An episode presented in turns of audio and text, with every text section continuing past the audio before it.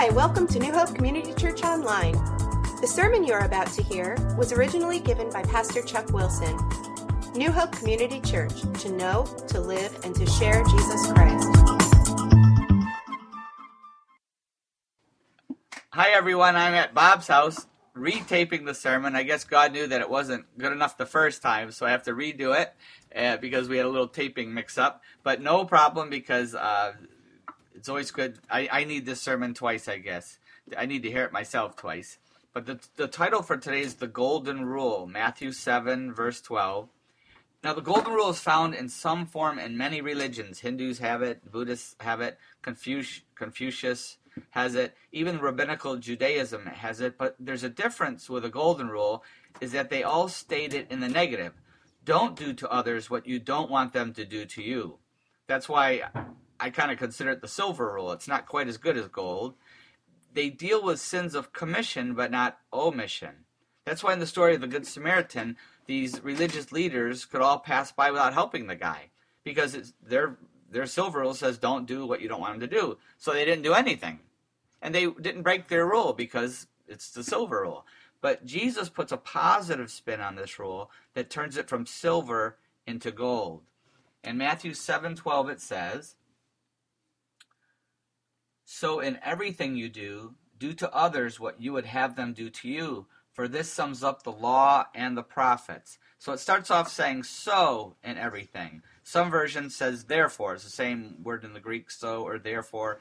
And whenever you see so or a therefore, it's there for a reason. It's connecting to the previous verses. And the previous verses talk about, and we talked about it last week, says, Ask and it will be given to you, seek and you will find verse 7 through 11 knock and the door will be open to you. For everyone who asks receives he who seeks finds and to him who knocks the door will be open. Which of you if his son asks for bread will give him a stone or if he asks for a fish will give him a snake?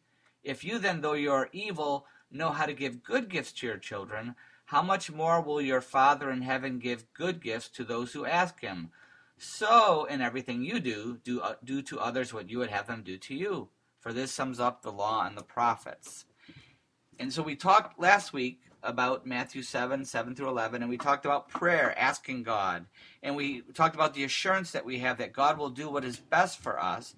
And now it follows up with verse 11. It follows how we should do what is best for other people. God does what is best for us, so we should do what is best for others. It's connected.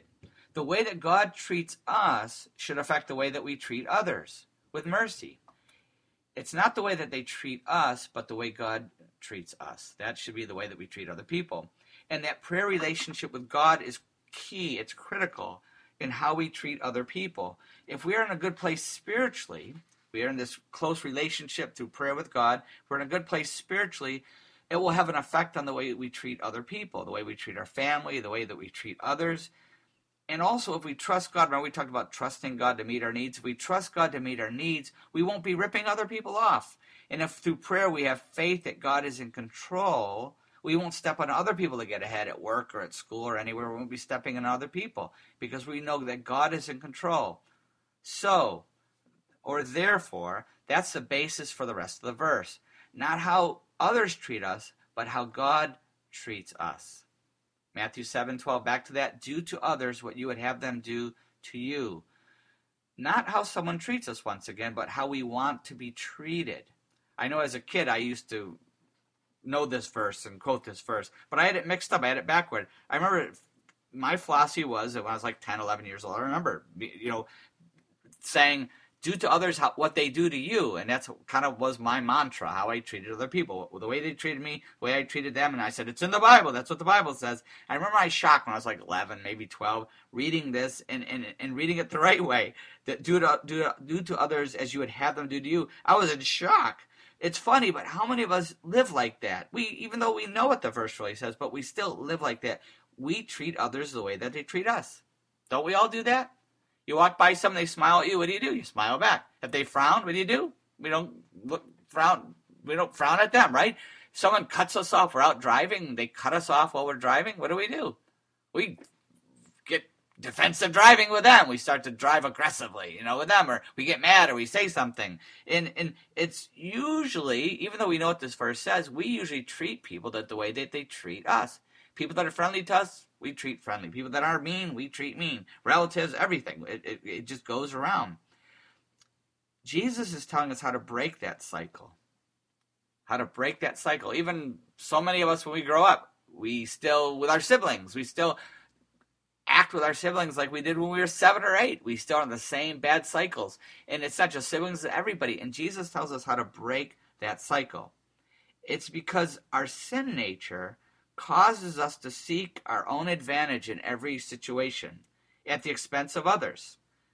It causes, get this, it causes us to seek our own advantage in every situation, even at the expense of others.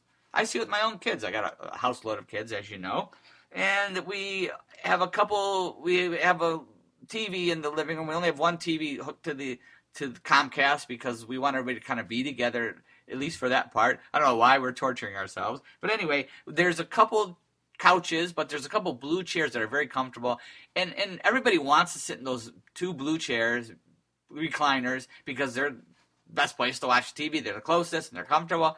And what do the kids do when they walk in? Do they say, "Oh, uh, does anybody want to sit in the blue chair?" Uh, because if you do, that's okay. I'll sit on the floor.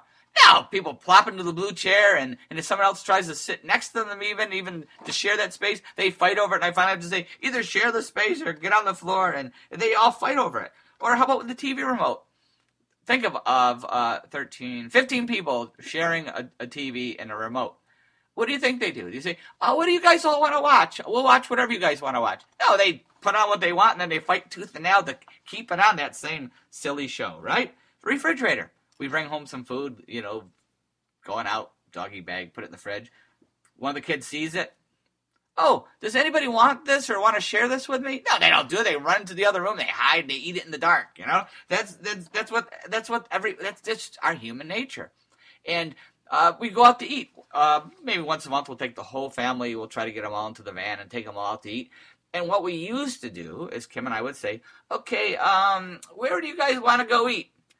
And we'd get about 14 different places, and everybody would fight and argue, and we'd, we'd finally vote and get it to close to one or two places, and it'd be this big battle. And finally I said, Kim, let's not do this anymore. And now we get in the van and I say, they say, where are we going? I say, it's a surprise. And when we get there, if some don't like it, and inevitably somebody doesn't like it, I don't like this place. That's fine. Stay in the car. I don't care. They always go in and eat. So, but that that's our that's our human nature, that that sin nature that always looks for our own advantage. Really, our whole culture is built on this premise, right? We're watching the Super Bowl on, on Sunday, and we're going to have a Super Bowl party, and everybody's going to watch the Super Bowl. What's the whole point of the Super Bowl? It's winner takes all. The loser is a total loser, but winner takes all, right? And if you have a friend who uh, who cheers for one of these teams, what happens? If their team wins, are you going to call them and say, "Hey, congratulations! I'm so excited that your team won the Super Bowl"? No, it eats you up because your team's not in it. If you're a uh, an Eagles fan, they may never be in it. anyway, the we we we, it eats us up. And what if your what if your friend's team? You have a good friend whose team loses. What do you do? Send them a card saying sorry. No, you can't wait to call them and rub it in. Doesn't matter if you haven't talked to them in a year. You're still going to call that friend or text that friend or email that friend and say, ha ha ha. Why? Because why? Because we're jealous that our team isn't in. That's just the way we are. But Jesus does something amazing here. He takes our selfish love, our self love, and he uses it for a positive to teach others how to love. To teach us how, I'm sorry, to teach us how to love other people. He, he takes that selfishness and, and uses it to teach us how to love other people.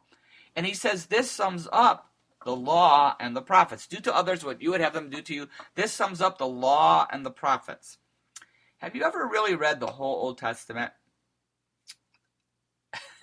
ever really read it. I personally love the Old Testament, but I have to admit there are some parts that are hard to read or to understand, and it's it's easy to it's easy to avoid it or not to read it or not to really study it. But I'm going to give you a shortcut. If you're one of those people, I'm going to give you a shortcut. I hope you do read the whole Old Testament and, and learn how to enjoy it. But I'm going to give you a shortcut. Just memorize and live the golden rule. Just memorize this golden rule and live this golden rule, and you're going to be understanding and living out the whole Old Testament because Jesus says it's the whole point of the law and the prophets. We can actually find all throughout the Old Testament this golden rule.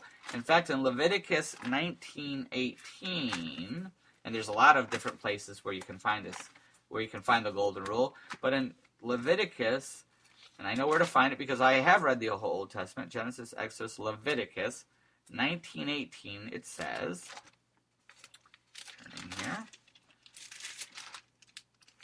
still turning need a Bible drill here. Okay, 1918 it says, Do not seek revenge or bear a grudge against one of your people, but love your neighbor as yourself. I am the Lord. Love your neighbor as yourself. It's right there in Leviticus, all throughout. And the rabbis who had spiritual discernment, the rabbis who had that discernment when Jesus came along, they realized that it was the whole point of the law. In fact, in the book of Mark, chapter 12, and don't forget, we are in the book of Mark, we're actually preaching through the book of Mark. We just haven't been there in a while. Somebody said to me the other day, "Are we? What what book are we actually preaching through?" And I said, "The book of Mark." But it's just that uh, whatever wherever in the book of Mark it jumps into Matthew or Luke or something, we've been jumping off, and we've been in the Sermon on the Mount for a while. So we'll be we'll be to this passage, Mark chapter twelve, soon.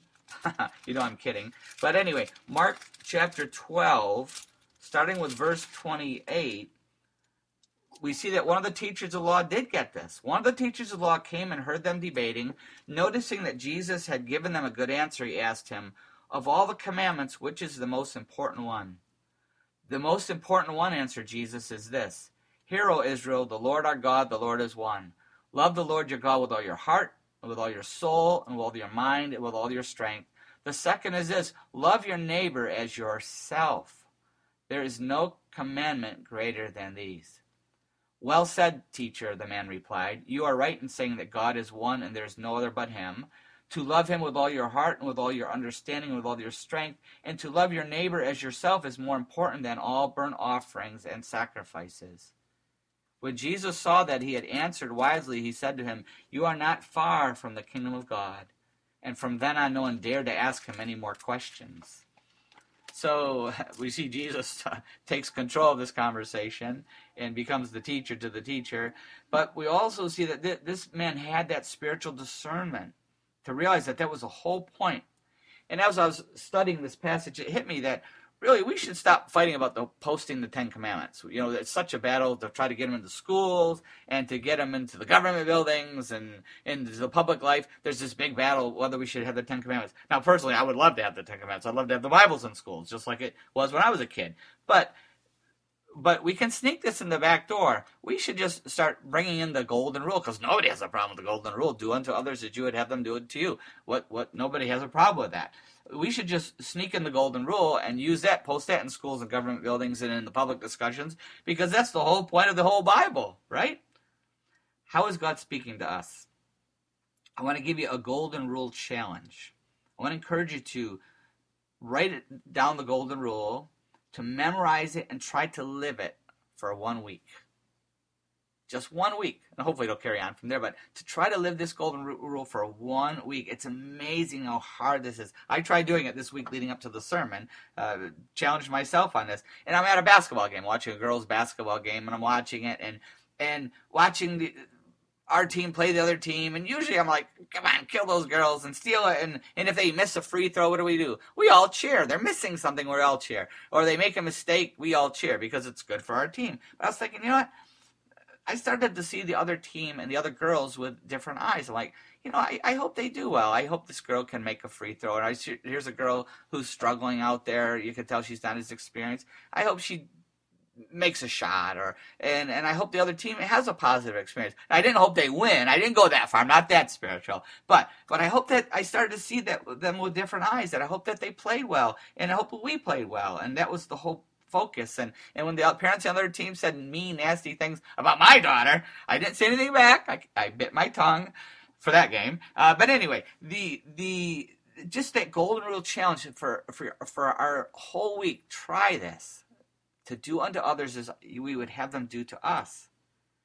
And an important part of this, being able to this, are we staying to God, close to God, like we talked about with the prayer from the last few weeks? Are we staying close to God? Are we staying in close communion with Him? That's what communion is all about, staying close to God. Are we trusting Him for what happens in our lives? Because if we trust Him with it, we stay close to God, we trust Him for what happens in our life, we'll change the whole that will change the whole way that we view others. Not always mad at people. Because why? They're not blocking my goals. They're not blocking what I want to accomplish, no matter what their motives are. Even if they are trying to block my, my what I want to do, my goals, my purpose, whatever, it doesn't matter because I know that God is in control of my life. So it doesn't matter what their motives are. I don't have to question their motives or be angry at them. God is in control of my life. And it will change the whole way that I can see people and, and treat people. And that close communion is the key to loving others, to treating others the way that Jesus wants us to, the way that God loves us is the way that we should treat other people. And how does God love us? Romans 5 8. But God demonstrates his own love for us in this while we were still sinners, Christ died for us. While we are still sinners, and you got to understand what sin is to a holy God. It's repulsive. It's horrible. Romans 5 talks about how we are God's enemies. We are his enemies. We, we hated him. And, and he hated our sin. But yet, what did God do at that time? He gave his one and only Son to die for us. He's, he, he sacrificed his own Son for his enemies so that we could be forgiven and have a relationship with him. That's what communion is all about. The bread that we're going to be taking and the, the cup that we take for communion represents the body and the blood of Jesus that he, he gave on the cross in our place because of his love so that we could be forgiven. But we have to act on that love. We have to act on that love. John 3:16 says for God so loved the world that he gave his one and only son that whoever believes on him shall not perish but have eternal life.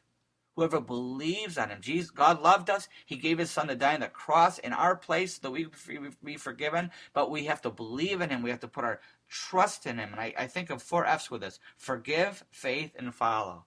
We have to say, God, I repent of my sin. I turn away from my sin, the garbage of my old life. I ask you to forgive me. And I put my faith in Jesus Christ, your Son, who died on the cross in my place. I put my faith in him. I trust in him for that forgiveness. And I'm going to follow him. I'm going to follow him. I give you my life, God. What I'm going to follow Jesus now and, and give you control of my life. That's what communion is really all about. That's what God's love is really all about. And just and and as we take communion, we want to remember that. But also as Christians, as we come to this time of prayer, are we staying close to God's love? Are we in that close relationship with Him? And who is He calling us to love? Could be someone close to us, could be someone really not close to us. But who is He calling us to love with the love of Jesus Christ? And have we acted on that love? Have you ever prayed and said, God, I ask you to forgive me. I put my faith in Jesus. I'm going to follow him. Have you taken that step of faith? I pray that you do.